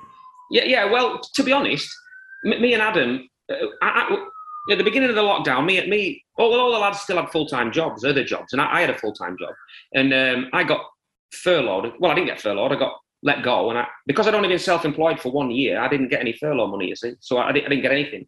And then Adam had, had, had, had left his job, so me and Adam were left with jobless, really. So we we set up like a we set up a massive wagons like an online fan club, if you like, on, on a, a, a, a platform called Patreon. I don't know Right. if you're aware of it. Yeah, and, yeah. um, and, and, and the response was incredible. Uh, absolutely insane. And me and Adam just spent our full time making content, just singing songs, writing songs, doing guitar lessons, doing happy birthday videos for all the patrons, or writing people's song lyrics, all that stuff. People love it, you know, they're loving it. And it's a subscription thing, so that's kept me and Adam going for the last year and a half. Uh, And I guess it makes you puts you closer to your fans, right? And it, and it is that thing that's kind of remarkable, I guess, about like I guess the culture now is that twenty years ago you couldn't speak to someone in a band you like, you wouldn't have any access to them. no. But I guess with stuff like that, you can now. You know, yeah, yeah, yeah, yeah. They, they love, they love it. Yeah, it's um, yeah, it's, it's for it's for people that want want to do that. Yeah, if people want to get involved that deeply, then that's that's amazing. Yeah, it is. Yeah, yeah. I wouldn't want to talk to me. I'm boring, but people people seem to dig it. I don't know. Who knows? Can you talk? uh, So, on your new album, my favourite song on your new album is "Matter of Time." Oh right, wow. Right, cool. That's that's great. That's a great curveball. song, right? Have you put? Have you? What did you say about it? I said that's a curveball. Nobody's. I don't, I've never been told that. Oh, really, really? no, nobody said I that. think I think it's incredible. Can you tell uh, us a little bit about what it's about? Right.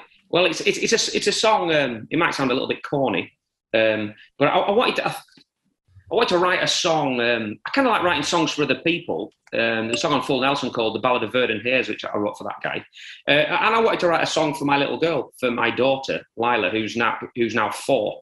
And uh, it's basically it's basically a, a message to her really about uh, the about how life's tough, you know, and how things go wrong, and your family are always they were always there for you that kind of thing, you know. Uh, yeah, it's, it's, a song for my little girl, yeah. And your mother's always there, we're always there for you. I hope that when she grows up, she listens to it and sings a little bits of it, and she loves it.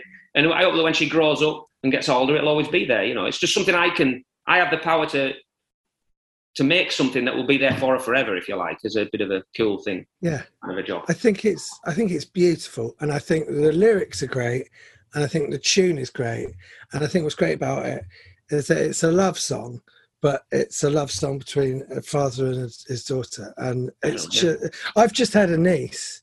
Oh. Uh, my sister, my sister's well, a year and a half ago, and it's, it's especially because of like all of the things politically that have happened in the last few years, and uh, bringing a, a little girl into the world and sort of like raising her and looking after her, and uh, I just think it's a really timely I just think it's just a beautiful, stunning song, and Oh, you've done really well with that. Thank you very much. I'm glad you like that one. That's that means a lot. That's great. Do you perform it live? Uh, well, we we haven't we haven't done yet. No, we have we have played it on a couple of live streams, I think, but obviously we've never uh, never played it live yet. No. No. Because I get the impression from listening to your albums that um, uh, your band is really kind of like about having a good time, right? Uh, yeah, definitely. well, yeah, that's yeah, definitely. Yeah, people giving people a good time. Yeah, absolutely. And how Talk how fixed is your but how fixed is your set list on tour? Do you like mix it up, or are you kind of once you kind of get get the show? Is it is it fairly rigid? No, no, no, no. I mean, uh, I mean, we, we, we, we, we play different sets every time we play. We could never decide on a on a set. I mean, I've got to be honest. In the last year, we have become a lot more professional, and things have got to uh, things. It's it's a lot more professional to keep sort of play the same set on tour and, and get used to playing. It does get better as the nights go on, you know. And yeah, we are we are always. Our, our show is not. Well, we don't take ourselves seriously at all, and it's completely about our songs are about serious topics, re- real topics, you know, real topics. But it's all about having a, having fun and giving. I want people to have a good laugh and have a, a night out, you know. And it sounds really, it all sounds really corny, doesn't it? But that's what it, that's what it is for me. No, Yeah, that's what I I, want it to be. A, a laugh. I think it's, I think especially now, you know, um, it's really important. And you listen to the songs. When I when I say kind of sort of about having a good time, it's kind of like also through the lyrics of your songs and uh, for this album and the last album, you kind of like really get a kind of uh, no dickheads allowed sort of like policy. Do you know what I mean? It's like everyone be cool, and this is the music. Do you know what I mean? Def, definitely, yeah, yeah. I, I like writing songs. There, there are, there are, there's a lot of my songs that are the, the dick, dickheads of the topic of my songs. Yeah, they make good fodder for songs. They really do. If I meet a few, then I write them down and remember them.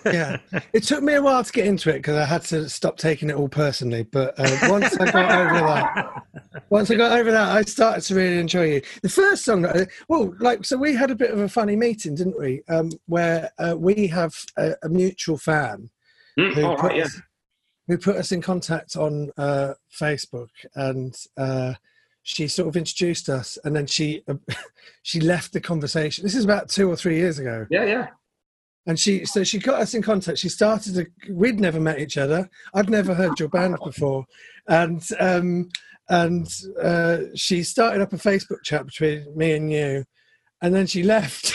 And she just left, she left us in this chat together. And and we were both like well this is a bit fucking awkward. Um, and then um, and then out of out of sort of like um, professionalism and you know uh, professional respect, I listened to uh, one of your songs, so I had something to say, and I listened to Ratio, all right. and and and I sort of like said, "Oh, I've listened to one of your songs. And I really like it." Um, and then it stuck with me for about a year later. And then I think you were on tour and I was on tour, and we were sort of like missing each other. and we were sort of like messaging each other, and I was like messaging you saying, "I'm listening to your fucking album, and it's great." Yeah. And uh, and you were messaging back, and so this is actually the first time we've met each other, even though we've been in It is. contact for a few years. yeah. But um, yeah, Ratio. That was the first song I heard, and it really fucking uh, stuck with me, and to the point that I would sort of like be singing it, and uh, you know, I'd be in a shop or something, I'd be singing it, and I'd be like, "What?" Is, and I'd be like, "Oh my god, it's that fucking Ratio song that I heard." And then I started listening to your other stuff, and um, uh, that album because I've listened to it on Spotify without having um, uh, what you call it, uh, a, a CD, without having uh, what you call it? What you call it, Nathaniel? When Physical like- copy. physical media didn't have a physical media. So your last album was called Full Nelson, That's it. Yeah, yeah. Full Nelson. Yeah, yeah. yeah, and that's got amazing songs on it. China Plates, Ratio, Tokyo. Um, yeah, China. I'm just basically gushing a little bit because uh, it, it, I, I I love your I love your songs. Ratio has Ratio has one of those lyrics in it, which was "It was raining nails," and that really stuck with me for ages and ages and ages. Oh, that's that's cool. Um, uh, yeah, that's it. Really, just want to say thanks for coming on. Uh, yeah, yeah. uh, what are some of the what are some of the uh, bands that you like listening to? what sort of the bands I like listening to? Um, well, I mean, the re- the reason the reason we started formed a band, we, we went to watch. There was kind of a there was kind of like a rock a rock resurgence in this country around sort of 2008. Some young young American Australian rock bands, a band called Black Stone Cherry, they they sort of mm-hmm. released a few albums. They they were they were big, and, and a band called Airborne. Um, kind of an Australia, uh, kind of like a, an ACDC sort of a band, really. And, and they, they came over, and, and me and all the guys went to watch them in Manchester one night, and I'd never seen anything like it. It absolutely blew my head off. I, I just never seen it, and we just again, it's uh, my life is full of corny moments, but it was just we just well, we've got to form a band. These guys are living it. They're absolutely incredible. So yeah, that, that's uh, yeah, Airborne are a massive, massive part of what we do. Um, But- So were you? So were you? you so you weren't in a band before, and were you musical before? Had, had you sort of like were, were you all playing instruments, or was it a case of we'll form a band? You're the guitarist, you're the drummer, you're the bass player. Well, well, uh, with me and Adam, the guitar player, had been friends for a few years before that, and we'd played in a cover, like covers band for a year. Kind- Kind of, I'd learned to play bass guitar, and he was he's played guitar since he was about ten, and and we were playing kind of indie covers, uh, popular covers at the time, just in pubs and stuff, make a bit of money, whatever. And then that didn't last very long. And me and Adam had this mutual love of heavy music, of rock, and um, he'd been jamming with some other guys, you see, uh, and they, they were rubbish. The drummer and the guitar player and the bass player, they were kind of beginners, you know, and they didn't have a singer. And uh, yes, I'll have a go at singing. I've never sung anything in my life, um, but how bad can it be? Uh, and it just went from there. We, we, learned a lot of covers, Black Sabbath and Judas Priest and uh, all that kind of thing, you know, uh, The Who. And uh, again, we, we formed a cover band and, and and then started writing our own music. Me and Adam started writing music together, and, and it's just never stopped, really. Uh, it's just amazing, yeah. Well, I mean, we, we, this is the first the first real band we've all ever been in. We sometimes some people say we've had in reviews people say it's taken so long to get to this point, but it has. But we started from absolutely nothing. You know, we didn't we didn't know what a promoter was at the start. We didn't know any, anything was. We- you know, we didn't come from other bands with any experience or knowledge. We just had to find. And we've discovered all this on our on our journey together, so it, it means a lot at the moment where we are. You know, we've all sort of got this far together. It's uh, yeah, it's amazing. And do you all have kind of music aside? Do you all have kind of like a special skill, which is kind of like one of you's good at finding out promoters, and one of you's good at marketing, or Um, well, kind to be honest, uh, me, me and Adam, me and Adam are kind of the. Uh, I wouldn't like to say the brains of the operation. Uh, that would be doing the lads a disservice. Um, but you know, we we, we kind of took, took took control for a long time. It was kind of the best way. We we, we sort of. Uh, the, lad- the lads did their bits, you know. Whatever. Uh, we have a, well, we have a manager now anyway. She, she's uh, she's amazing, and we just leave it completely up to her. We got to a point where we, we couldn't do anymore. We needed somebody who knew what they were doing. Um, yeah, I just do things like this. Uh, tell you know, just be a dickhead. and um, go on, Nat. I was going to say that we asked you to come up with some things you liked, and we played earlier uh, "Every Day" by Slade. All right, yeah. Um, I really love Slade more and more. Like the more I listen to them, they're they're, they're also they're one of those bands I think who uh, they're not really what you imagine they are, but they're also that. If you know what I mean. Yeah. It's like that they are this kind of proper sort of stomping rock band, but they do have these songs like that, which just feel like this isn't what you imagine. And also, you have, I think, Noddy Holder's voice can go from that huge voice to this really kind of. He's also got a really kind of lovely tone to it. Yeah, I agree. And I think because of I think because of kind of like the Christmas song, they're always put next to Wizzard and the Wombles, and you kind of like go, they're like they're, they're they're kind of like in in everyone's memory, and also the Smell of Reeves and Mortimer as well. They're kind of like these cartoon characters. Hmm. Yeah. When in actual fact, when you see something like was it Slade in Flames? Yes. Yeah, when you see the movie. in Flames, it's, Yeah. yeah, the movie. It's kind of like you go, oh right, you're expecting it to be kind of like the Monkees, but it's actually really sort of like a lot edgier and grittier and darker than that. Yeah, there's so much. There's so much more. There's so much more to them than, than "Come On, Feel the Noise" and the Christmas song, like you say. Mhm. They're just an incredible band. I think Slade, Slade Alive is my favourite live album of all time, and that and that's a great a great example of what you were saying about um, about his voice. Um, he can sing. He just sounds real. He has this this amazing ability to sing really quietly and softly, and then just Mm. ramp up the power and the volume. And it's just there's only one guy. He only has his voice. Nobody else sounds like him. He just it's just uh, yeah. They're a they're an amazing band. I think they were kind of um, marketed. uh, The marketing at that time was all glam uh, and all that sort of stuff. Uh, which I don't. I read I read some stuff. I don't think they were too happy about that at the time. But you know they went with it, and that's what the manager said would work. So. That's what they went with, but And it did work because I mean, people sort of forget it now, but like Slade were a massive band. They're not like this sort of No. one-hit wonder. They they were a massive band in their day, and everywhere as well. Sort of in the states and over here, it just feels like people don't really. I don't think of them that way now at all, but I think they were like huge, weren't they? Yeah, oh yeah. I mean, I mean, um, I think we've got uh, Slade to thank for Kiss. Um, really, I mean, they, they were. I think I think they were um, hugely influenced by Slade. Were Kiss. Um, I, I read. I also read an, aw- an awesome story recently about Noddy Holder going to go, they were playing in America, and he met. Did he meet Kurt Cobain? And Kurt Cobain, or, or he read something. Kurt Cobain had said. Slade were one of the reasons I formed a band because I went to watch Slade and they absolutely blew my mind and it was incredible. I was like, wow, we, wow, we, they're two wo- poles apart, those bands, aren't they? Yeah. You, know, you know, who knew? But yeah, It's, they're such a they're such a kind of weird visual as well. But like it, I, I don't know. Yeah, the more I listen to Slade, the more I get a lot out of them. I think I think they're great, and I, I feel totally underrated. But why did you pick Every Day out of everything? I, I could have picked anyone. I could have picked. It's an awful. Um, it's an awful thing being asked to pick one song. I have a list of about four thousand songs, and uh, to be honest, I just I just picked that one because it's I love it. It's just incredible. I could have picked one of ten Slade songs, to be honest with you, but it's a, I think it's um it's a, like you said, it's a great example of a song that maybe people haven't heard. It's just another Mm. side to them. His delivery, his his voice. It's a softer side to them, isn't it? It's and it's a great, it's just an amazing song. Far, far away. That's the other. That's my other favourite Slade song. Yeah, yeah. This I think is I think it's the, the best pop rock song ever written. To be honest, I think it's amazing. But, We always we always ask people to sort of like name their favourite song, but I think and I think that's like an impossible question to answer. But what's your favourite album? Crikey. My favourite album. Oh my god. Um, oh blimey. Uh, put me on the spot there. I mean, I don't know. I'm a big fan. I like AC- Powerage by ACDC. is an amazing album. Um, I mean, I, I class an al- uh, my, one of my favourite albums as songs as albums I can listen to all the way through without switching any songs off. Is that is that the kind of thing you mean? You can listen to it start to finish over and over, and it it never gets never gets boring. I, I would say. I, t- I, I tell you what it would be. It would be. I mean, I'm like I'm born. You know, I'm an Alice Cooper fan. That is basically my whole life, right?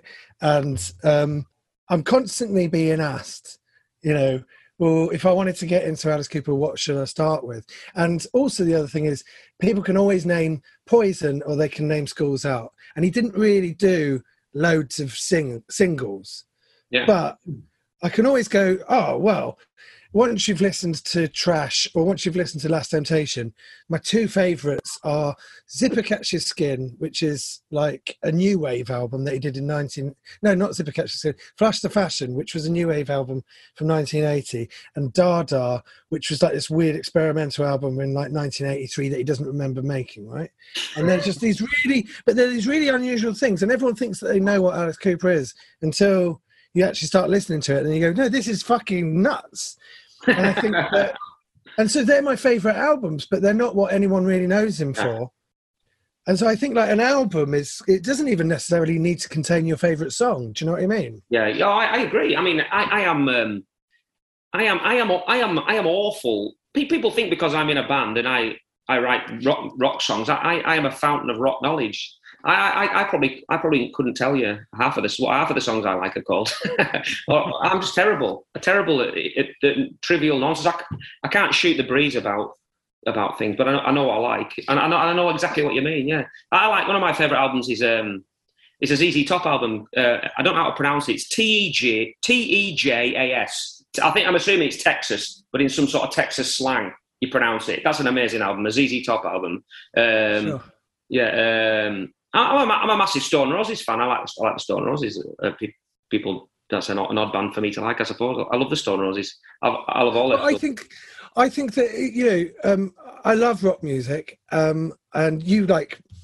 What's good about your album, about your band, is that it's kind of like a throwback to kind of uh, old-fashioned, fun rock and roll music, um, and you know, uh, you're up there getting awards with bands like Thunder, and Thunder are one of my another one of my favorite bands, and they're kind of like it's like old-fashioned, uh, fun.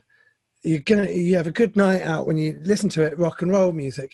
And everyone assumes because of uh, you know the fact that i like alice cooper that i'm into you know heavy heavy metal i'm into Yeah. marilyn manson i'm into iron maiden all and stuff but i like that I, I like alice cooper i like acdc i like dolly parton i like otis redding do you know what i mean it's kind of like i don't really go for like all the heavy stuff i like musical stuff i like fun stuff Yeah. um so I think that I, I mean, I get pigeonholed as kind of like a heavy metal fan. When in Yeah. actual fact, I like ACDC, but they're not heavy. They're like rock and roll. Yeah, yeah.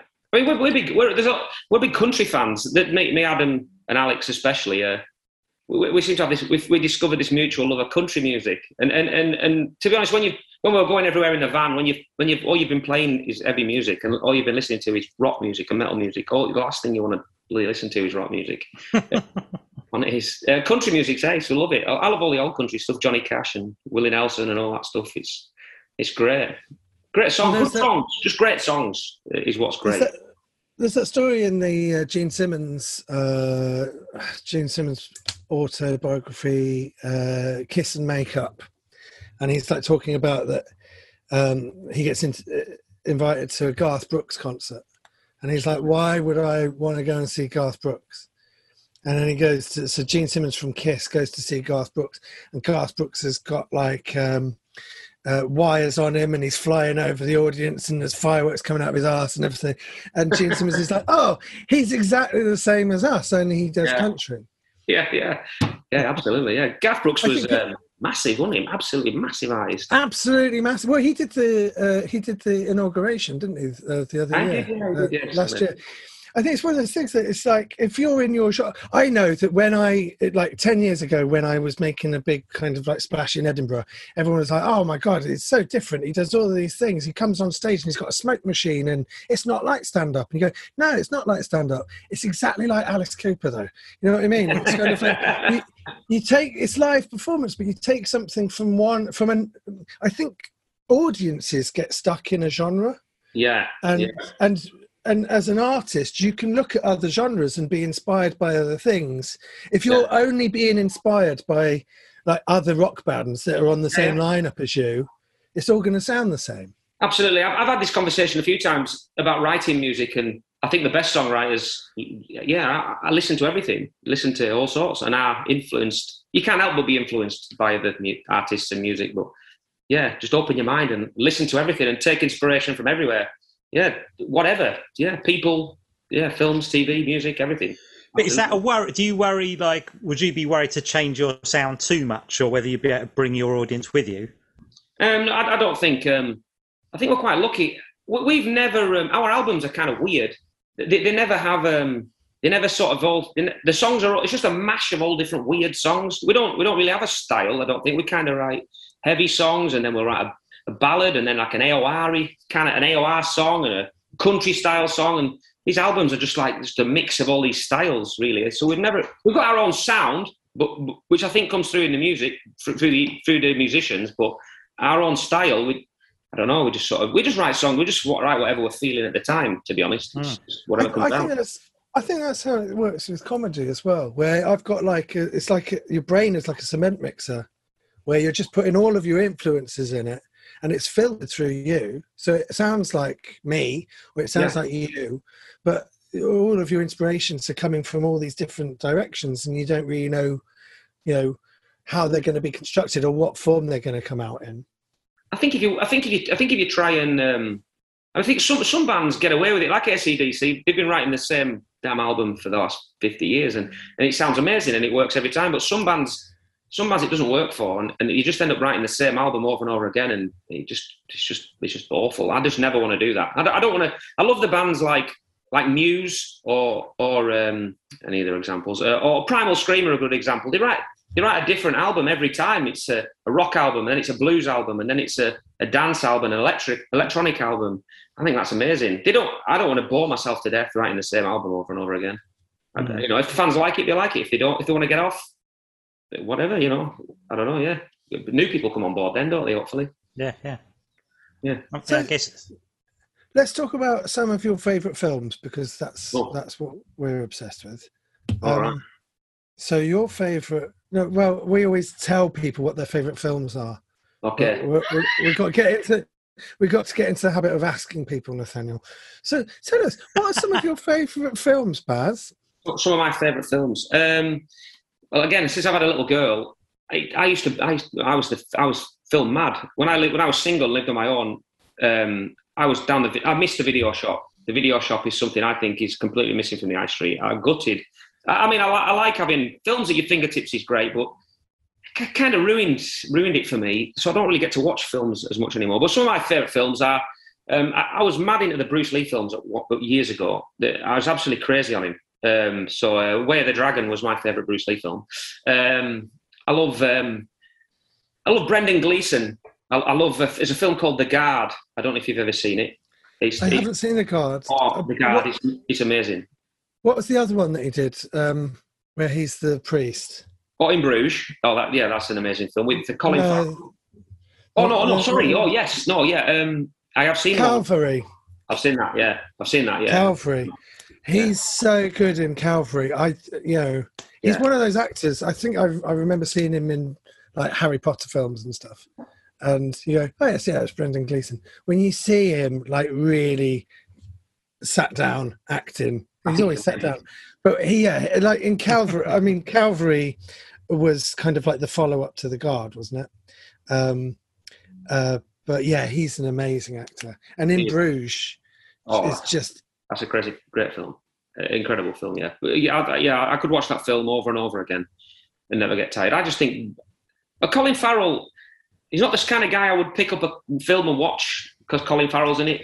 I don't know, but I, I've watched every film I watch with Colin Farrell, and I end up, be, I end up being like, yeah, that was good. I really enjoyed that. he's he's he's generally i mean i saw the gentleman uh at new year the guy ritchie film i Oh, don't yeah. think it's a good i don't think it's a good film but fucking right. hell colin farrell is fucking incredible and he's one of them people where you just think you just think uh, you know like you say i'm not going to sit down and watch a colin farrell film and Mm. then whenever you do you go oh yeah he's brilliant yeah, like yeah. in Bruges, it- he is so him and Brendan Gleeson in In Bruges. They're such a dynamic couple. But Yeah. like, but he's so funny and he's so kind of uh, entertaining. Like he's so entertaining to watch. yeah, yeah. Weirdly, whenever I watch in Bruges, I can't get out of my head that they're not Father Ted and Dougal. I can't get out of my head. Just Yeah, like yeah. even though, but there's something about their kind of uh, dynamic in it that's really similar as well. Well, I, I think I think I think the guard. The Guard is his best film, I think. If you've if you've ever watched it, if you find yourself bored to tears, it's amazing. He plays um he plays um, um an Irish policeman who's kind of the, the implication is he's he's stupid and um, he's kind of stupid and through the whole film, and then it kind of it, it kind of comes to that he's, he's not just quite as stupid as he think he is. He makes jokes, kind of um, bad taste jokes. Um, he's a little bit of a he's a little bit backwards and a little bit of a, an Irish hillbilly, if you like. It's, it's, it's an amazing film. I think it's amazing. Yeah, great film to watch. I Yeah. look forward to it. What's what's one way to Denmark? Um, that, that was that was an odd film. I, I, I sort of chanced to chanced across on on uh, uh, Netflix or something. I, I I love I love um, I love British I love British films. Uh, there are a lot of awful British films. I'm sure you know. I've watched enough of them, but good good ones. One way to Denmark is Rafe Spall, who is um, Timothy Spall's son. Hmm. Who um, is I think I think he's incredible. The guy out of um, uh, he's in um, what's the zombie film called? Shaun of the Dead. Shaun of the Dead. Shaun of the He's Dead. Isn't? Yeah. There's a, there's a, cam- a little role in that, isn't he? And, and, he, and he plays. was- uh, oh, sorry, go on. Oh, I was literally last night. I was trying to describe uh, to my girlfriend who Rafe Spall was, I think he's. and I was saying, "Remember Shaun of the Dead, and remember the kid that works in a shop with him." That's Rafe Spall. And she doesn't. She's got like a problem recognizing people's faces, so she, no, we didn't get anywhere. But I did spend ten minutes trying to describe the little kid from Shaun of the Dead last night. But yeah, he's got some. He's got. He's, he, he plays. Um, he plays a guy, a Welsh, a Welsh guy who's really down on his luck, and he's got no money, he's got no job. Um, he gets beaten up, one thing and another. Anyway, and, and he just can't. He's struggling with life, and, and he, he watches. Um, he watches uh, some t- some TV, and uh, he's on the computer, and, and he sees a, he sees an advert for um, or, or, or a, a YouTube video for um, the, the prison system in Denmark, where you get a wonderful cell and a TV and a job, and you get all these things. And he thinks, I'm going to go to Denmark and I'm going to commit a crime and I'm going to get arrested and go to jail in Denmark. it looks incredible because there's nothing going on here. My life is awful. And then he goes over there, and a few things happen, and he ends up. It's a it's a love story, really. It's, it's a great it's a great film. Yeah, I love it. I watched. I watched this last year when I was drinking. Oh, you seen it? Um, I don't remember it. I remember it now that you've started talking about it. Um, but yeah, I don't. I don't drink anymore. But I drank last year when I watched it, and uh, I remember flashes of it. I, I know I've seen it all the way from beginning to end. I just don't know what order I watched it in. yeah, it's uh, Here's yeah. one. Now, this are we allowed to talk about him now because uh, our guest is bringing him up. But um, you're a big fan of Big Trouble in Little China, yeah? All right, yeah, that's a great film. That, that is it. That is. I, I kind of revisited that uh, the last couple of years. I saw it don- years and years and years ago, and then again, I, I only I'm so behind. I only, only recently got sort of Sky and whatnot, um, and found it, and I watched it again, and I've, I must have watched it three or four times in the last year. Yeah, it's, Yeah. it's, uh, I was like, why have I why haven't I watched this film for so long? It's amazing. I've, Absolutely. I I watched it like I can I can rewatch that two two or three times a year, and every time I feel like I feel like I haven't seen it in years, and it, it I, just- I always doesn't imagine it's not going to date well, but it's really like comfort food for me. I love it. It's amazing. I think it gets better. It does. think it gets better because Kurt Russell is such a dickhead in it. It's so he's so funny. He's so funny. It's so ahead of its time to have an action hero who doesn't do anything heroic or uh, competently for an entire film. He's so brilliant. I just I, I love it so much. And I like the whole thing is just him. All he's interested, he's not interested in the plot. He's interested in getting his lorry back. He doesn't want to get involved in any of it. He's just he's just after his lorry that's been nicked at the start. exactly. Yeah. I love it. It's It's, like he- really funny.